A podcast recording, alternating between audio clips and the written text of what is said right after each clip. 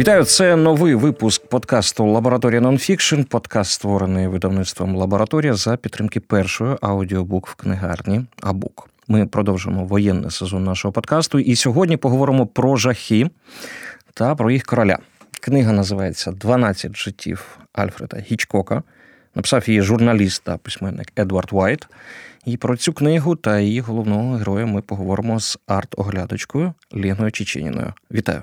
Вітаю! Ця книга, як я її побачив, ну по суті, давайте відверто скажемо, це біографія, так, але її структура вона трохи незвична для наших слухачів. Е, коротко скажу, що автор виділяє так 12 аспектів життя Гічкока, наприклад, жінколюб, наприклад, товстун, і детально розповідає про ці постасі режисера. Яка о, глава найбільше зацікавила вас, Лена? Ну, мене зацікавили загалом усі а, глави. Ну, тим паче, що автор взяв такі основні ну, стереотипи чи характеристики Гічкока. Він взагалі був людиною, а, яка створювала дуже добре свій імідж. Так він дуже дбав про те, щоб про нього багато писали, про те, щоб навіть якісь вигадки були. Тобто він хотів завжди здаватися цікавим. І тому він усіляко ну, якось так гіперболізував навіть якісь свої образи, той самий Товстун, так він з цього сміявся постійно.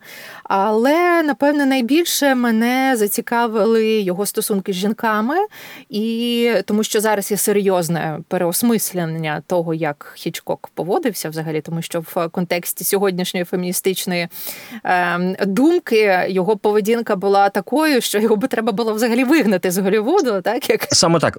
Добре, я я хотів про це трохи пізніше питати. Ну, давай, давайте з цього почну. Ну, по-перше, ви зрозуміли, чому він демонстрував у своїх фільмах виключно білявок? Що таке? Ну, це це така частина міфу, е, так що Хічкок любить білявок. Е, ну, чесно кажучи, є багато різних варіантів, але мені видається, що просто ну, Хічкок як е, людина, як режисер, який перш за все дбав про форму, так він сам це постійно підкреслював. Він навіть говорив, що ну, зміст не такий важливий у моїх фільмах, а важлива форма. Тому йому було важливо, мені здається, саме от формулювати якісь такі сенси, які постійно би повторювалися із фільму в фільм. І ось е, цим стала е, образом білявка, напевне, яка кучувала з фільму в фільм, яка постійно була жертвою, була красивою жінкою, яку режисер обов'язково об'єктивував. І ось такий образ, який до наших днів обговорюється. Мені здається, що це саме так, і так пробують копати якось глибше, якісь там метафори створювати. Але мені видається, що це просто такий образ достатньо яскравий, який можна потім дублювати, повторювати і створювати навколо цього такий ореол міфологічний якийсь такий. Ну, судячи з дійсно з наративу сьогодення, Гічкок, якби дожив. Ну, він мав би таку долю, що і Гарві Вайнштейн, десь вони поруч е, сиділи б. Чи я помиляюсь, чи е, все ж таки він був в межах норми його е, стосунки з жінками?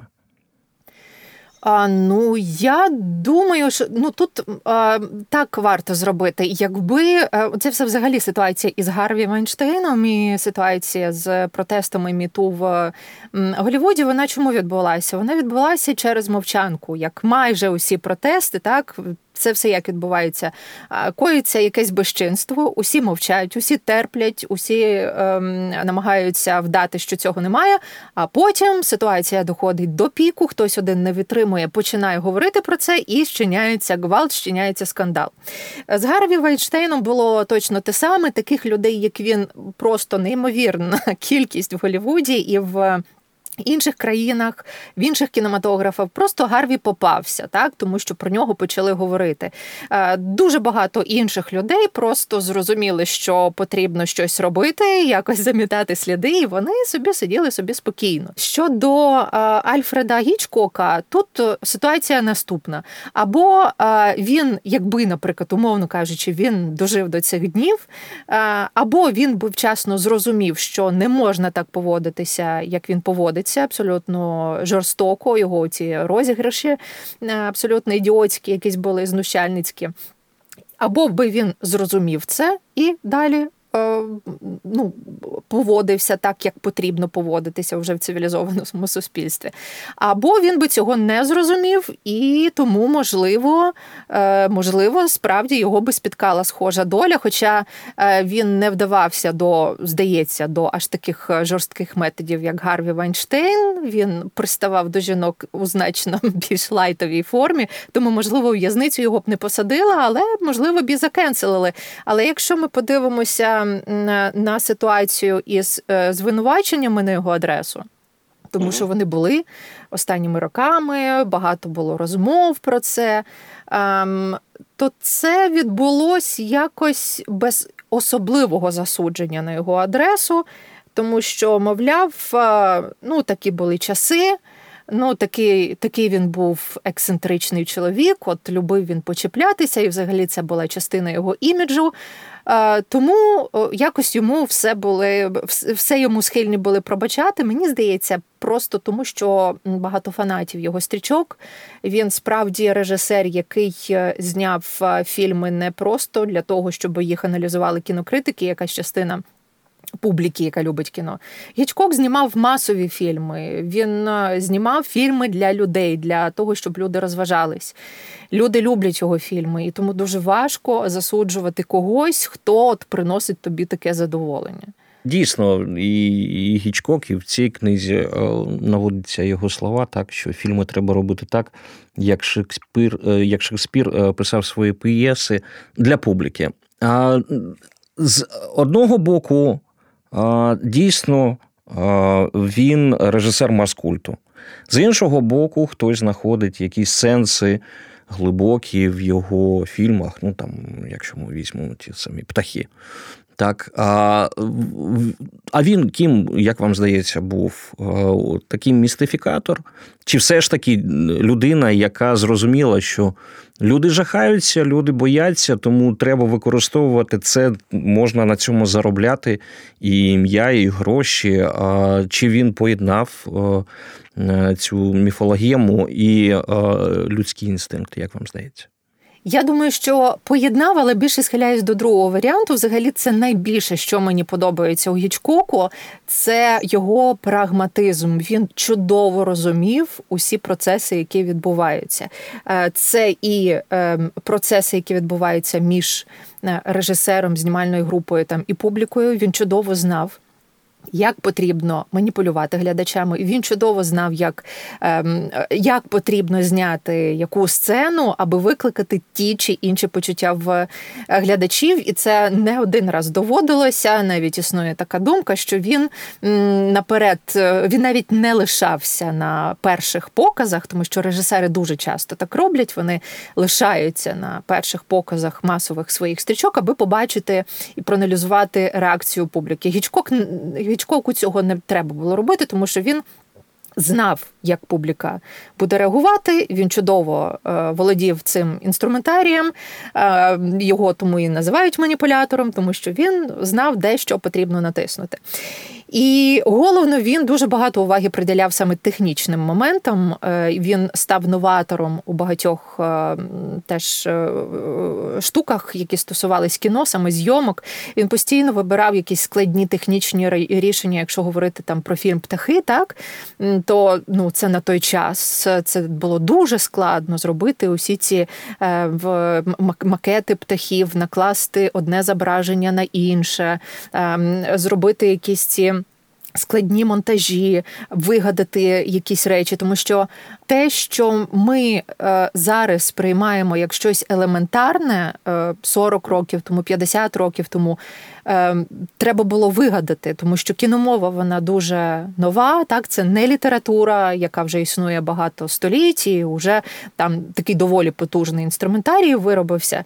Кіно це дуже молоде мистецтво, і, до речі, воно тому і старіє дуже швидко. І коли от я зараз дивлюсь фільми Гічкока, то чесно кажучи, мені е, коли я забуваю про те, що це було новаторство, що це було дуже круто там для 60-х років, е, то мені робиться трішечки смішно, тому ну, що вони наївні такі. Абсолютно. Дуже і наївні. Це наївність і е, наївність у грі, але тоді от була така гра трішки гіперболізована. Ну як трішки добре гіперболізована. Ну, так. І е, коли особливо я чую страшні диферамби стосовно сцени у психо, коли головний герой вбиває головну героїню в душі, це одна із найбільш відомих сцен у історії кіно. І на той час, е, звичайно, вона була новаторською, тому що там дуже багато монтажних склейок, здається, там за кілька хвилин, е, чи за навіть за хвилину, там коли відбувається саме вбивство, там 70 монтажних склейок, чи скільки. І ем, Ефект, який е, відбувався із глядачами, описується як те, що вони просто е, настільки лякались, що вони обмочували крісла. Тобто, це було так страшно, так несподівано. І що Гічкок е, теж маніпулював цим монтажем, тому що, звичайно, момент вбивства саме ножем не було зафільмовано, не було зафільмовано і оголених грудей акторки, але усім у залі, начебто, здавалося, що що вони це бачили. Але насправді цього не було. Але коли ми дивимося цю сцену зараз, ну це знаєте, мені таке здається, що що я фільми Оксани Байрак дивлюсь. Я перепрошую, тому що це просто ну зараз цей монтаж не пропустив би жоден більш-менш нормальний серіальний продюсер в Україні. Е, тому що це е, зараз це сприймається як щось настільки недолуге, тобто абсолютно видно, що е, ніж ну ніж просто замахується персонаж, так і от він просто його зафільмовує, цей ніж біля тіла акторки, але він ну не вбиває нікого. Ця кількість крові, наприклад, от там дуже мало крові показується. А ми уявляємо, коли людина в душі отримала. 15-20 ножових поранень, це ж буде все в кровіще, але там показано тільки трішечки її. І тому я ну зараз ніхто при здоровому глузді цій би сцені не повірив просто. А на той час люди отримували просто шок від цього всього і лякались. І те саме з птахами, наприклад, е, ну теж багато сцен, які, начебто, мали мали бути страшними. Вони таки були страшними для тогочасних глядачів. Нині сприймаються ну дуже справді так. Ну е, я дозволю собі статус е, книги. Вона е, от безпосередньо про увагу до деталей з боку Гічкока. От цитую, можна сказати, що Гічкокова увага до деталей. Сягнула піку на етапі поствиробництва шаленства, коли режисер доручив одному з членів знімальної групи з'їздити в готель Кобург, де відбувалися зйомки якогось епізоду, і записати звуки тамтешнього ліфта, та так, щоб на звуковій доріжці не було ніякого стороннього гудіння і брящання. Записувати звук ліфта, а, нібито який е, ну, в незалежності від того, де ліфт знаходиться, вони однакові. Це е, це красиво. Оце новаторство. Воно, як вам здається, воно е, звідки пішло? Чому він не продовжував ну, якісь інші традиції. Навіщо було вигадувати і ускладнювати життя собі, е, членам знімальної групи? І взагалі, що нам додав ось цей досвід Гічкока безпосередньо для кіно? Ну я думаю, все-таки тому, що він ну за його ж словами, що він просто приділяв дуже велику увагу технічній складовій. Це для нього було важливо. Він приділяв величезну увагу взагалі будь-яким візуальним і технічним рішенням. І саме цим він, зокрема, війшов в історію, тому що е, там, приміром, кадри із Вертіго, із е, як це українською Вертіго, запаморочення, е, вони дуже часто використовуються у масовій культурі культурі, там у кліпі, я не знаю, Red Hot Chili Peppers ми бачимо якісь алюзії, тому що це такі кадри, які навіть попри застарілість е, досі мають вигляд е, дуже оригінальних і е, ну справді таких ну трішечки ну старомодних, так, але все одно водночас і сучасних, не смішних, так, не, не застарілих. І його якісь рішення ці справді він дуже довго думав, наприклад, над монтажем, е, як показати е, відчуття п'яної людини. І він ніяк не міг цього е, вигадати, як же показати. І він, здається, років 15 над цим думав. І ж потім, коли вони почали знімати запаморочення, він вигадав цей прийом, але вже е, не бажаючи показати нетверезу людину, а головного героя, який страждає від запаморочення, коли дивиться вниз з висоти. І от він знайшов рішення, як потрібно працювати з камерою, потрібно наблизити ем, камеру до обличчя і від'їжджати водночас. І ось так він винайшов це все. Знову ж таки, зараз це можна зробити в будь-якому додатку у себе на телефоні без проблем, але це треба було винайти. І він, до речі, із і в книзі, до речі, це описується, і не раз я це читала про Гічкока, що він із великою повагою ставився до людей, які займаються будь-чим технічним, людей, які займаються декораціями, ефектами, музикою. І водночас він дуже зневажливо ставився до акторів, і це теж просто легенди ходять з цього приводу. Але щодо технарів, так званих, він ставився з великою повагою, можливо, тому що він самостійно не міг цього зробити. Він в цьому не дуже розбирався в сенсі, як це зробити, і тому він покладався на них і бачив, що люди роблять дійсно дійсно те, що він хоче, і от він їх поважав. І тому е, саме е, ну тут я вважаю, що Гічкок дуже правильно діяв, як в е, сенсі до себе плюсиків додати, так і в історію кіно, тому що саме оцими технічними новаторствами. Він мені здається і запам'ятався найбільше, і користі для історії кіно зробив найбільше. Лена, от це це дуже важливо. Він поважав технарів, він не поважав акторів, сценарій писали інші люди. А що в такому випадку ми можемо назвати ось ось коли ми там дивимося, який фільм? Оце це Хічкок, це майже Хічкок. От що наділяє фільми цим тавром? Хічкок, так? Бо якщо придивитись, ну направду його участь була ну доволі якась опосередкована. Так, якщо розкласти на на, атоми е, сам процес е, виробництва е, цих фільмів, що він додавав до цього фільму? Наскільки його фільми були його фільмами? До речі, тут якраз е, цікаво саме з моїм сприйняттям, тому що одна з найбільших, е, ну найбільш таких мені симпатичних моментів у його фільмах є сценарії. Майже скрізь е, в нього чудові діалоги, майже у всіх стрічках, але справді це писав не він. І він дуже критикував сценаристів. Часто щось там треба було переписати. Сценаристи на нього ображалися. Майже з кожним сценаристом він сварився. Ось, але саме діалоги у нього чудові. Так в багатьох стрічках е, там, наприклад, мотузка достатньо лаконічний фільм у нього, так, але там майже все будується на діалогах, е, на діалогах, які там хочеться потім зацитувати, на достатньо розумних. Але щодо сам самих його робіт, що таке Хічкок? І е, як ми дізнаємося, що це Хічкок, це звичайно є е, та маніпуляція, яка відбувається з глядачами, яка нам потрібна, яка нам подобається. Хоч ми можемо це не одразу е, визнавати, але все одно нам подобається, і тому ці фільми захоплюють. До речі, щодо Вертіго, то е, яким би там він був не був застарілим, хоча я думаю, що це один якраз із тих фільмів Хічкока, який більш-менш дожив до теперішніх часів, і його можливо дивитися без різних поблажок на. Ем, на період історичний, але в якийсь час це здається було років 8 тому чи 10, в Штатах ще раз ну, зробили таки, таку ретроспективу саме цього фільму. І цей фільм вийшов на перше місце в рейтингу е, найулюбленіших фільмів. Є такий ну, рейтинг е, на IMDb. І е, завжди на цьому на першому місці був громадянин Кейн Орсона Уелса. І потім зненацька став Вертіго, і теж тут доволі іронічно, тому що Орсон Уеллс ну дуже сильно критикував Хічкока.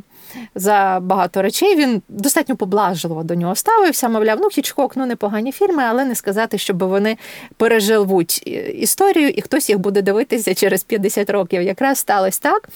А от, до речі, якщо говорити про Орсона Уелса, то е, як на мене, його ці старі стрічки, які були зняті чор зна коли якраз їх їх можна дивитися зараз, І можна навіть без думки, що це було колись давно, і це на той час було новаторством. Потрібно це усвідомити і захопитися, як людина на той час винайшла такі прийоми. З Орсоном Уелсом такого, принаймні, у мене як глядачки немає. Я дивлюсь його фільми і справді захоплююсь тим, як от він складно зробив усі ці технологічні штуки. З Хічкоком такого немає, проте у Хічкока дуже класна психологічна оця складова. Він е, все-таки здатен тримати глядачів, е, і він от здатен дати оцю маніпуляцію, яка глядачам.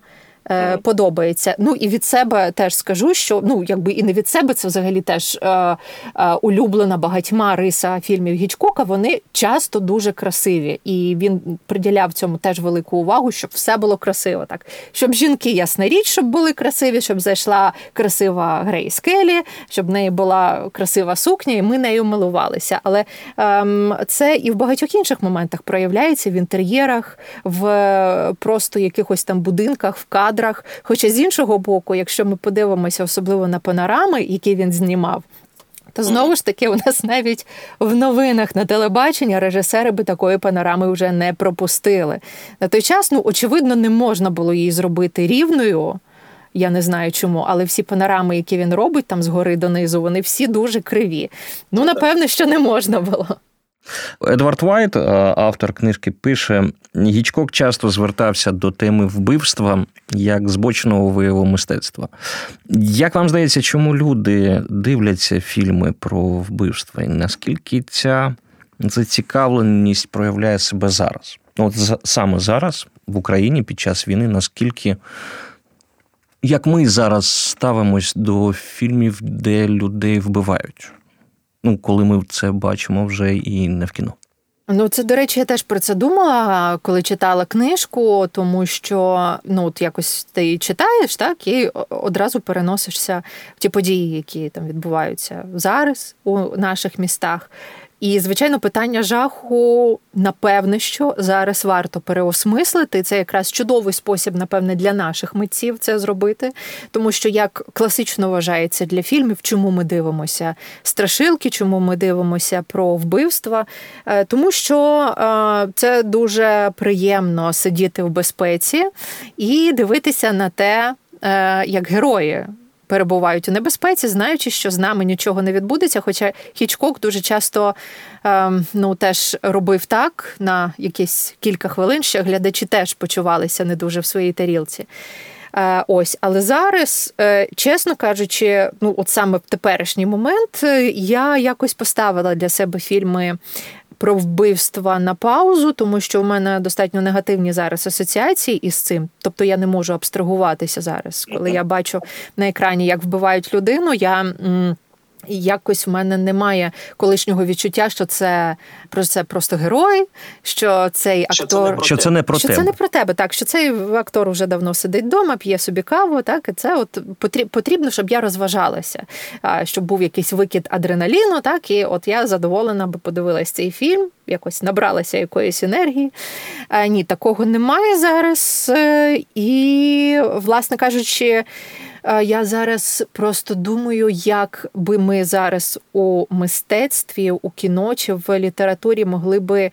За допомогою якої форми ми могли би наші всі ці події показати, чи взагалі можливо зняти трилер про Бучу, наприклад, або фільм жахів про Бучу, чи можна було б зробити такий фільм, який би одразу був не ну, необразливим, е, неболісним для нас, але інноваторським.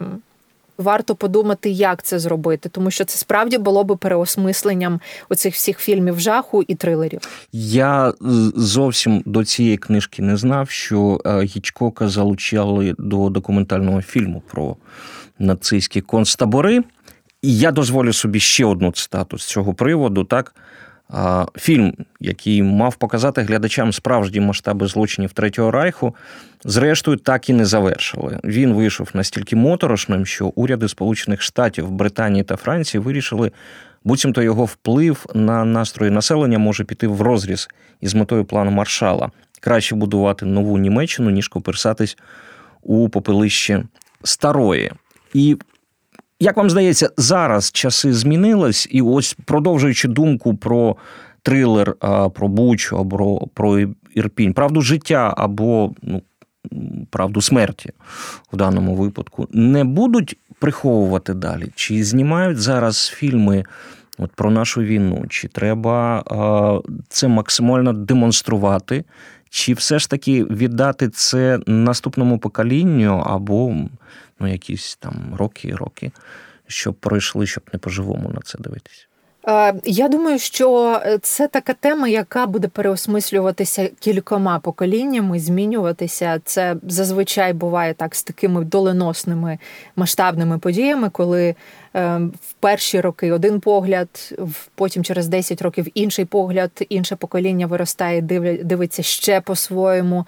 Відбуваються дискусії, трансформуються якісь погляди. До речі, от стосовно е, роботи Гічкока е, над цією документальною стрічкою, так я теж. Не знала, що е, сцена в душі у психу, коли показується теж крупним планом достатньо виразно цей душ, саме звідки лється вода, що це алюзія на е, ті душові отвори, з яких йшов газ в газових угу. камерах, і, от, мовляв, це такий показ того, що наближається смерть. Це не просто душ, а от зараз героїня помре. Стосовно нашої ситуації, ем, я просто зараз починає виходити документалістика. Уже є, здається, три. Ну, я три бачила фільми про Маріуполь. Поки що це достатньо однотипні стрічки. Ем, е, так, вони зібрані, там зібрані свідчення людей, яким вдалося звідти втекти. Е, от і поки що це такий достатньо погляд на ці події, ну як скажімо так, обережний і дуже поверховий. Емоційний, точніше. Е, режисери збирають свідчення людей в основному глядачі чують, що ці люди відчували і що вони переживали в сенсі побутовому. Так, що було в підвалах, е, що їх найбільше турбувало, і так далі. і так далі. Ну вони фіксують е, фіксують події. Ну це таке хронікерство. Саме це потрібно і робити, тому що ми, правду кажучи, ще нічого не розуміємо. Я пам'ятаю, коли я вийшла тільки з Бучі, я там пробула в окупації два тижні до до 9 до 9 березня. Я там пробула. В мене був один погляд. Потім через місяць в мене він змінився. Зараз він ще третій. І тому, звичайно, братися зараз до ну аналізу якогось переосмислення даремно, тому що ну ми просто знаходимося настільки всередині ситуації, що просто якось треба десь фіксувати ці свої почуття, справді фіксувати якісь ну, чисто голі факти, і вже потім якось їх переосмислювати. Зараз якраз українське мистецтво це і робить, цим і займається. Знаходяться люди, які здатні дуже добре артикулювати і свої почуття, свої емоції, розповідати максимально чесно, що вони бачили, і вже далі із цієї фіксації щось і відбудеться далі. Але тут ще треба говорити про чесність тому що з нею теж великі будуть проблеми, тому що е, ці всі ситуації, зокрема і на окупованих територіях, вони дуже складні з морально-етичного боку. Е, все-таки ми звикли говорити так, що війна це чорно-біла історія, але вона все одно складна. Тобто е, зрозуміло, що ці військові російські, які приходять, це зло, тому що вони нас вбивають, і немає їм жодного виправдання. Навіть людям, які кажуть, що ми, начебто, не хотіли такого робити. Зараз дуже популярно в Росії відбілювати цих військових. Е, позиціонується, що вони, мовляв, просто виконували накази свого командування, а їм усього по 22 рочки, вони ж нічого не розуміють, і так далі. так далі. Цю думку ми, напевне, повинні відкинути, але багато є інших думок, тому що люди часто уявляють російських військових як от таких от е, людей з рогами, так, з радицями, які прийшли. Е, насправді е, у них, ем, ну скажімо так, є, є багато таких моментів. Ем, от я, наприклад, зіштовхнулася із ем, коли я описувала саме своє спілкування з російськими військовими, я наштовхнулася, чесно кажучи, на нерозуміння багатьох людей. Вони казали, що я їх представляю дуже хорошими, але це теж варто зрозуміти, коли вони тільки заходили. на окуповані території, ну принаймні на Київщину, і я так розумію, на Херсонщину теж вони були впевнені, що, що їх будуть зустрічати що ем, е, наші місцеві люди е, дуже на них чекають. І от ми всі возрадувались, що до нас додому прийшли такі красиві російські військові, і вони горді ходили по будинках і дивились, е, значить, телефони, і усіляко усіх людей заспокоювали. Так казали, що ви не переживайте. Зараз ми все тут зачистимо і потім заживемо з вами разом щасливо. І це я чула від людей, які в Гостомелі були про ці таких вежливих людей а, і так далі. І так далі. А, і коли це починаєш розповідати там, ну, наприклад, там людям у Львові чи будь-кому іншому, на тебе починають дивитися, мовляв, що ти мелеш. Ну, тобто, це що ти їх відбілюєш, але насправді так воно і було, і це потрібно описати. І тому, коли ми вже почнемо. Ем, щось знімати дійсно масштабне. Наприклад, якщо ми будемо говорити про кіно ігрове, але я не знаю, чи воно буде, тому що міністр культури сказав, що нема у нас фінансування на кіно, і чи буде воно, чи не буде, незрозуміло. Але я би дуже хотіла, щоб через там кілька років до описання цих подій взялися молоді наші режисери, ну тобто молоді, яким там 30+, які здатні підходити підходити з розумом до цього всього, тому що дуже часто там старше покоління наших режисерів вже даруйте мені за цей іджизм, не всі, звичайно, але багато хто звикли до такої саме наївної форми. І вони звикли, якщо ми подивимося багато наших стрічок про війну, які вийшли там з 2000, там, здається, 16-го року, почали вже ігрові фільми про війну випускати. Е, вони навіть військовим не подобаються. От Виняток наші котики, так це комедія про війну, і багато хто теж обурювався, як так можна знімати комедію про війну, ви що? Але військовим навпаки вона подобалась, тому що вона показувала якусь правду, вона показувала їх як нормальних людей. А не якихось згорьованих там героїв нації, які нікого не люблять, крім України. Ось і е, це звичайно завдання для нашого мистецтва. Це буде новаторство, це буде зокрема й технічне якесь новаторство. І я вірю, що режисери, які ну от яким зараз там по років 35, які починають починали із авторських фільмів з артхаусу, вони. Е, мусять із цим завданням впоратися. Це дійсно велика тема. Можливо, можливо, в якихось інших ефірах ми з вами про це про, про це детально поговоримо. А я хотів би повернутися зараз до до, до Хічкока, хоча на цьому. Е, от ви ви розповідали про це, і якісь там картинки в мене в голові е, виникали. Я розумію, що Хічкок в даному випадку ну просто пацан якийсь в порівнянні з тими жахами, які, зокрема, випереджили так і і це я ще не пережила. До речі, це я ще відбулася дуже добре. І сам можливо саме тому фільми е, жаху мені дивитися зараз е, не дуже. Е, хочеться і не дуже цікаво, тому що у порівнянні із угу. реальністю фільми жахів це смішно. Ось і я саме про про, про цю маніпуляцію, так? А там є глава кіномитець вона називається, і там є думка про те, що ось е, Гічкок е, став відомим, зокрема, кінокритикам, які переоцінювали поп-культуру тогочасну. І тут публіці от пред'явили такого нового героя Гічкока. Люди спочатку не розуміли його генія. Зараз ми не розуміємо, як можна не вважати Гічкока генієм. Але може направду все залежить не від е, мистецтва режисера, а від доброї чи поганої преси, ну піару, якщо е, завгодно. Тож, е, якщо не було такого піару навколо Гічкока, чи говорили б ми зараз про нього, чи писала б зараз про нього книжки? Ваше бачення того, як роблять генієм люди, які знаходяться навколо нього.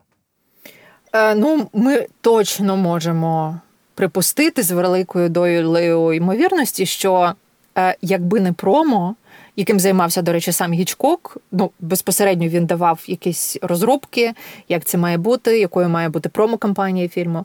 Е, якби не цей його геній, то справді ми би навряд чи говорили із е, таким завзяттям, принаймні про фільм Психо.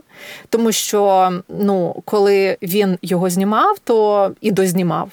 Ну, вважалося в кінокомпанії, що не буде він мати успіху, цей фільм, що, мовляв, він якийсь нецікавий, і і він буде прохідним, і ми взагалі на ньому не то, що нічого не заробимо, ми втратимо гроші на ньому.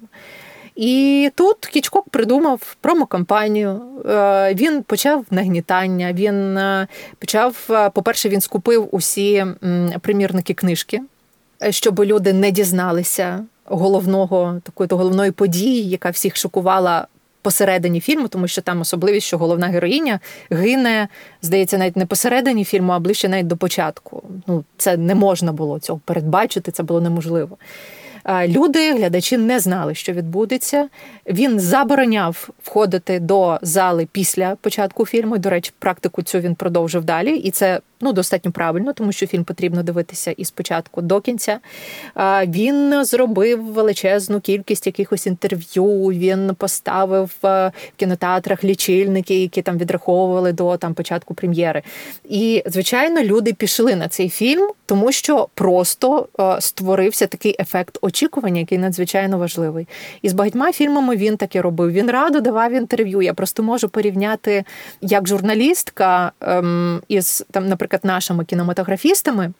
Які дуже часто цим не займаються. От зараз тільки кілька років тому е, кінематографісти почали звертати увагу на цю просто надважливу штуку, як промо, як реклама.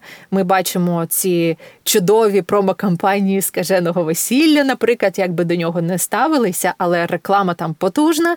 І водночас я бачу, як е, цим легковажать е, виробники там документалістики, ігрового кіно, коли я бачу чудові фільми, дуже класні фільми, але які збирають збирають в прокаті дуже мало, просто тому що автори не потурбувалися про розкрутку.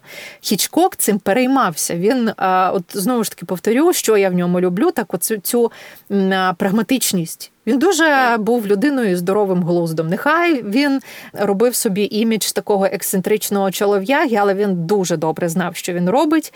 Е, він дуже добре вмів прорахувати якісь там ризики, що потрібно робити, що не потрібно, вигідно, невигідно. І він, е, от вкупі із е, ну, цими задатками психолога, так, психолога мас, він розумів, як поводяться маси. Так, він ну, дуже правильно робив ці всі моменти, тому. Оточення, звичайно, його важливо було, але і він сам умів це оточення підбирати. Так він, от як ми говорили про технарів, так яких він поважав. Ну це ж він їх підбирав. Він знаходив музикантів там до фільму Птахи. Він знайшов музикантів, які би за допомогою от е, такої електронної музики е, винайшли би е, якісь звуки, які би імітували звуки птахів. І там є ще сцена наприкінці птахів, коли є тиша але тиша ця створюється за допомогою музики. Так, це теж треба було додуматися, щось таке треба зробити, поставити таке завдання композиторам, і щоб вони це завдання виконали. От, е, ну, звичайно, якщо говорити про оточення Хічкока, то найперше приходить в голову, звичайно, його дружина Альма, з, Альма. з, з якою були в нього дуже дивні стосунки. Вони, ну, вочевидь, жили як е, більше друзі, аніж як таке подружжя класичне. І навіть якщо подивитися фільми Гічкока, то ем, такий образ образ жінки, яка йому подобалась. Ем, це ця білявка, так е, сексуальна. Е, це було зовсім зовсім не схоже на його дружину. Такі жінки, як його дружина, теж були у фільмах, але вони виступали переважно як подруги головних героїв, як це у Вертіго, так є е, героїня, яка закохана в головного героя, але лише такі дружні стосунки, тому що це не та жінка, яка йому подобається. Але Альма завжди була е, людиною, яка йому дає поради, до порад якої він дослухався. І теж є достатньо відомий випадок, коли вона захворіла, їй робили операцію, і ну дуже були великі ризики, що вона помре. І тоді Хічкок просто в якійсь був істериці, тому що не розумів, як він далі буде без неї жити.